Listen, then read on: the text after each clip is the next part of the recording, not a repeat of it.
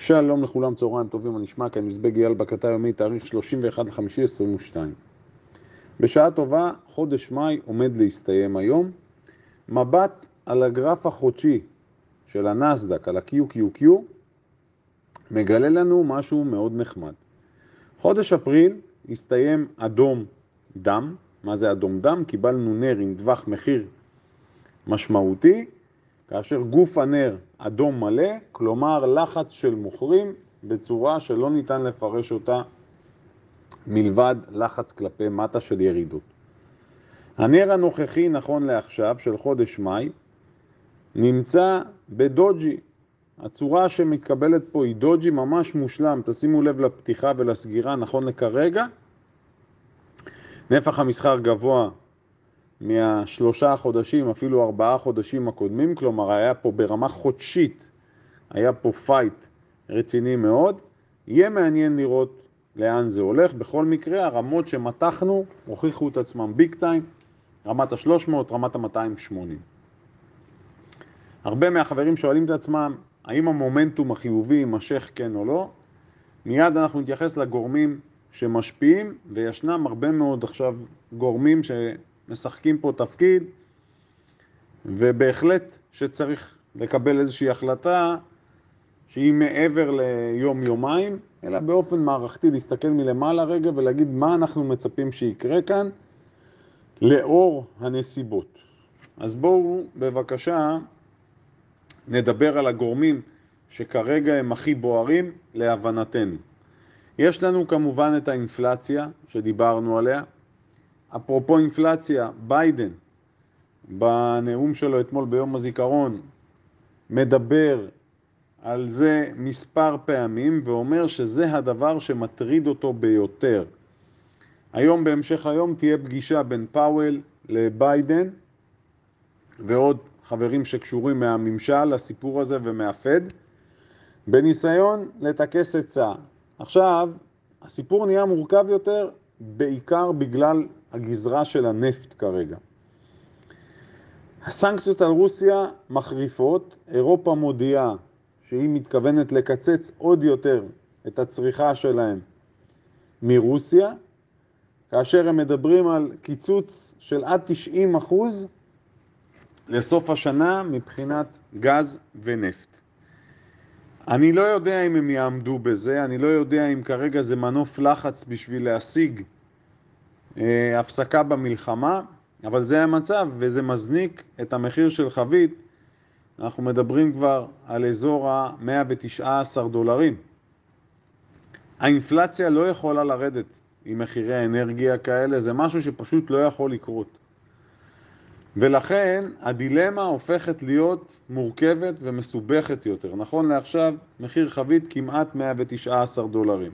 אני אומר רק שבגזרה הזו של הנפט, סין והודו פשוט מאוד תוקעות אצבע בעין לארצות הברית ולמערב, כי הן ממשיכות לרכוש את הנפט מרוסיה והן רוכשות אותו במחיר שהוא זול בין 10 ל-20 אחוז.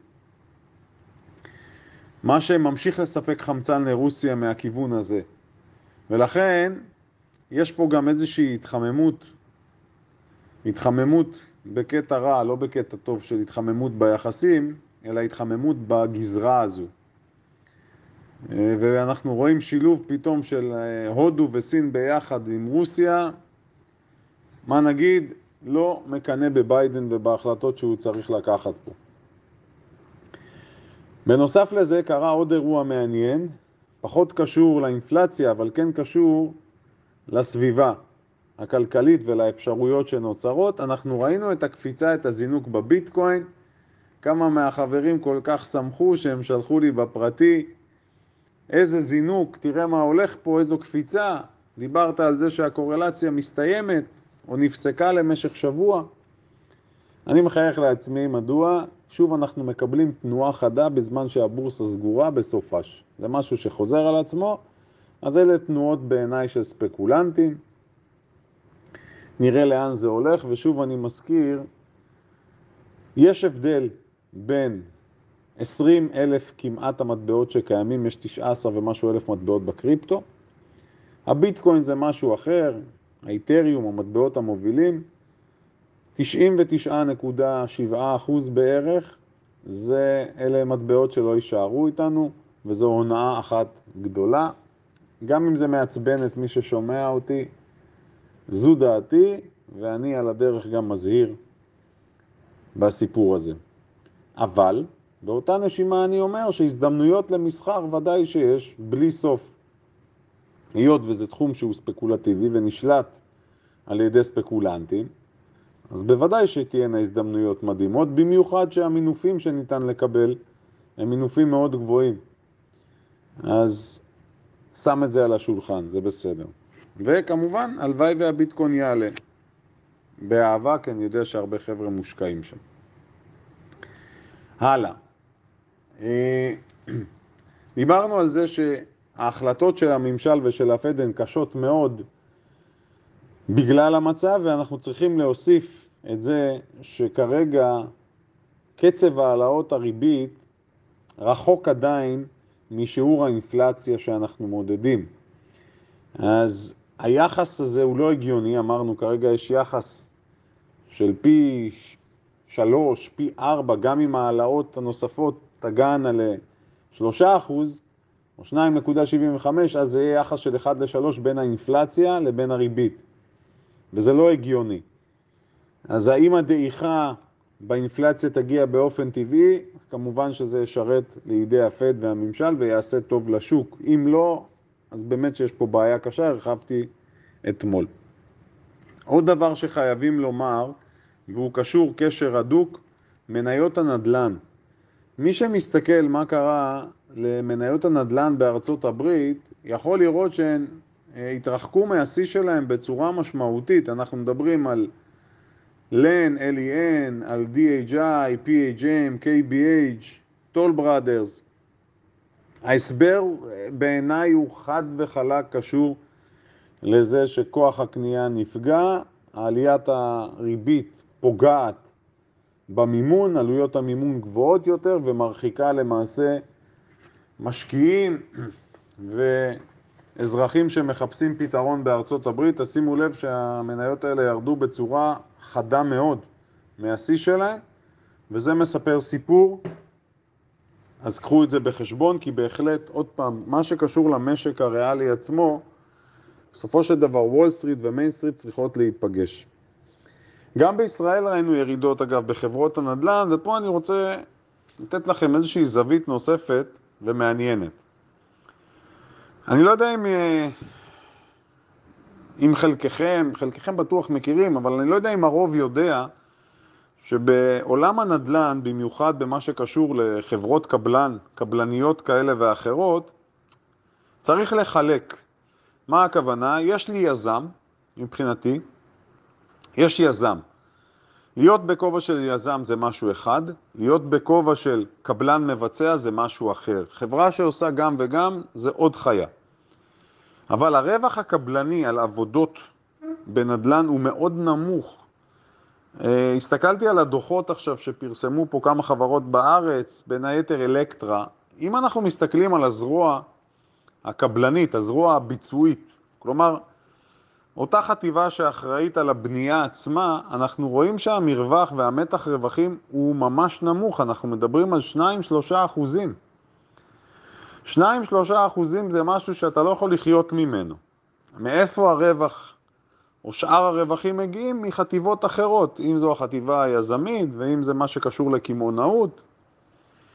ולכן, זה משהו שחשוב לי לומר, בתפיסה שלנו, אנחנו חושבים שכל הקבלנים חוגגים, אז זה ממש לא נכון. ההפך, הרבה מאוד קבלנים עכשיו נמצאים בבעיה מסוימת. מה הבעיה שיש לאותם קבלנים? היות והתשומות עולות, תשומות הבנייה, סחורות וכו', התמחור שלהם הופך ללא רלוונטי. זאת אומרת, אם אני קבלן וחתמתי על מכרז ביצוע לפני שנה, אז ולא לקחתי בחשבון, או לא הגנתי על עצמי, אגב, והקבלנים הקטנים לא מגנים על עצמם, לפעמים גם הבינוניים לא מגנים על עצמם, אני סופג את העלויות בעצמי, מה שיכול להוביל לכך שאני למעשה אהיה הפסדי. וזה סיפור שלדעתי אנחנו ניתקל בו בחודשים הקרובים, בשנה הקרובה, אנחנו נשמע סיפורים כאלה. כי זה לא יכול להיות שהסיפור הזה יעבור בצורה כזו, מישהו בסוף צריך לשלם את המחיר. אז זו נקודה גם שכדאי שנדע אותה. עוד עניין חשוב, אנחנו מדברים ודיברנו הרבה על מה שקורה בתל אביב, והרבה חברים שיתפו אותי, גם בקבוצות, גם בפרטי, כאשר הם אמרו לי משהו שבהחלט אני מקבל, מספר טענות מאוד הגיוניות, במיוחד הטענה שנכון, תל אביב אחת הערים היקרות בעולם, אבל כמו שהחברים כתבו, אם אני שוקל עכשיו, אם אני בחור צעיר ואני שוקל לגור בתל אביב כן או לא, אז יכול להיות שבמקום לגור בפריפריה ולשלם נניח 3,500-4,000 שקלים ולגור עצמאית, אני אגור בתל אביב ואני אגור עם שותפים. יש בזה היגיון, ואז נניח נזכור שלושה שותפים דירה ב-9,000 או ב-10,000 שקל, אז uh, הגעתי לאותן הוצאות. יש בזה היגיון באמת, ולא צריך להחזיק רכב, ועוד מספר יתרונות, מה שהופך את זה לנסבל. וגם כיף גדול, כי בסוף זו באמת עיר ללא הפסקה, אז אני מקבל את זה לחלוטין, אבל יחד עם זאת, נשמעו עוד כל מיני טענות שאומרות, אם אני תל אביבי, אז אני אבשל יותר בבית, ואני לפני יציאה לבילוי נשב החבר'ה בבית ונשתה ולא נשתה במקומות בחוץ, אלא אולי ניקח רק משקה אחד. ואז יש פה איזושהי תעלומה, כי בסופו של דבר מישהו צריך לפרנס את כל העסקים בעיר.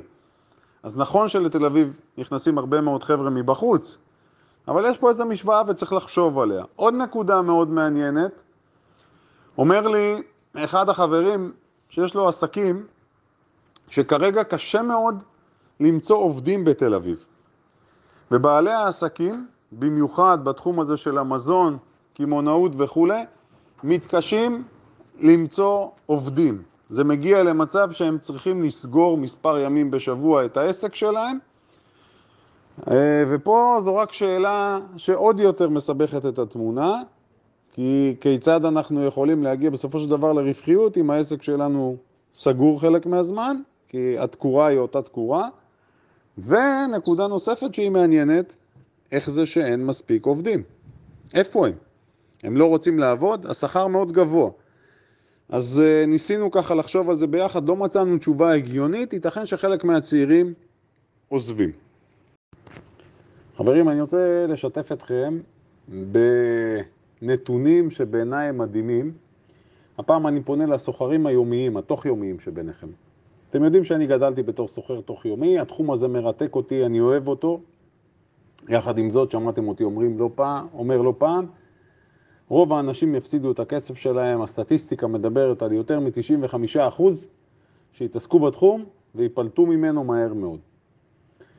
אחד החברים שלנו, אחד הבוגרים שלנו, שלח לנו נתונים, ובאמת שזה נתון מדהים, ואני גאה לשתף.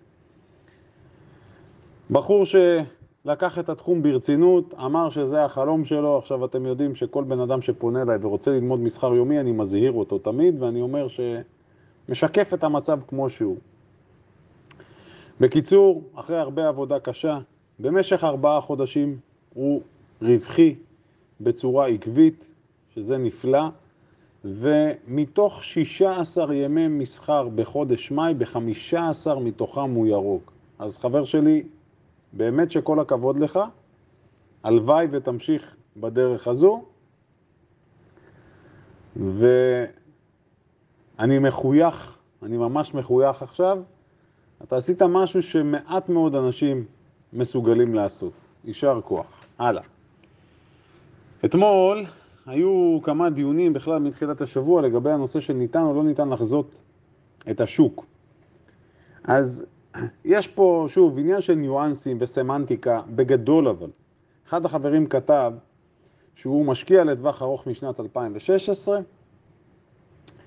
והוא מה שנקרא קונה ועוזב. מחזיק את המניות buy and hold. ופה חובה עליכם להבין. ישנם סיטואציות, אם אני הולך, משבר הקורונה לצורך העניין, גם מה שאנחנו רואים כרגע, אלה סיטואציות שמצד אחד מייצרות הזדמנויות מצוינות, ומצד שני, אם לא פועלים בצורה נכונה, יכולות לגרום לנזקים. עכשיו אני תמיד אומר, תחכום. כלומר, משקיעי טווח ארוך פועלים בדרך כלל רק מהלונג סייד. אם נשלב גם אפשרות להגן על עצמנו מצד שני, אז זה יכול להפוך את החיים להרבה יותר בטוחים ומוגנים, במיוחד במצבים של היסטריה ופאניקה. אז מי שיודע להגן על עצמו, גם אם הוא משקיע טווח ארוך ויעשה אולי פעולה שתיים בשנה, זה יכול להיות הבדל של עשרות אחוזים בתיק לאורך זמן. כנ"ל כאשר יש ירידות מאוד חזקות, אז אם נדע מה לעשות, אנחנו שוב יכולים לשפר את התשואה בצורה משמעותית. ופשוט צריך ללמוד את זה.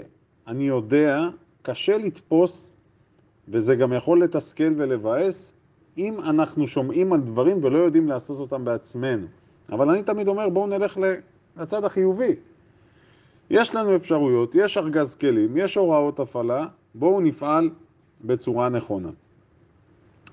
עוד דבר חשוב, הרבה מהחברים שנמצאים עכשיו במניות אגרסיביות, ולא רק אגרסיביות, סטייל NVDA, סטייל אפילו אפל, מייקרוסופט וכולי, ואם אנחנו הולכים למניות האגרסיביות שראינו את התנועה, רוקו אגב, רוקו, ROKU, אחת מהכוכבות עכשיו, וזום ועוד ועוד ועוד, יש כרגע רווח של עשרות אחוזים למי שתפס את זה בנקודה הנכונה.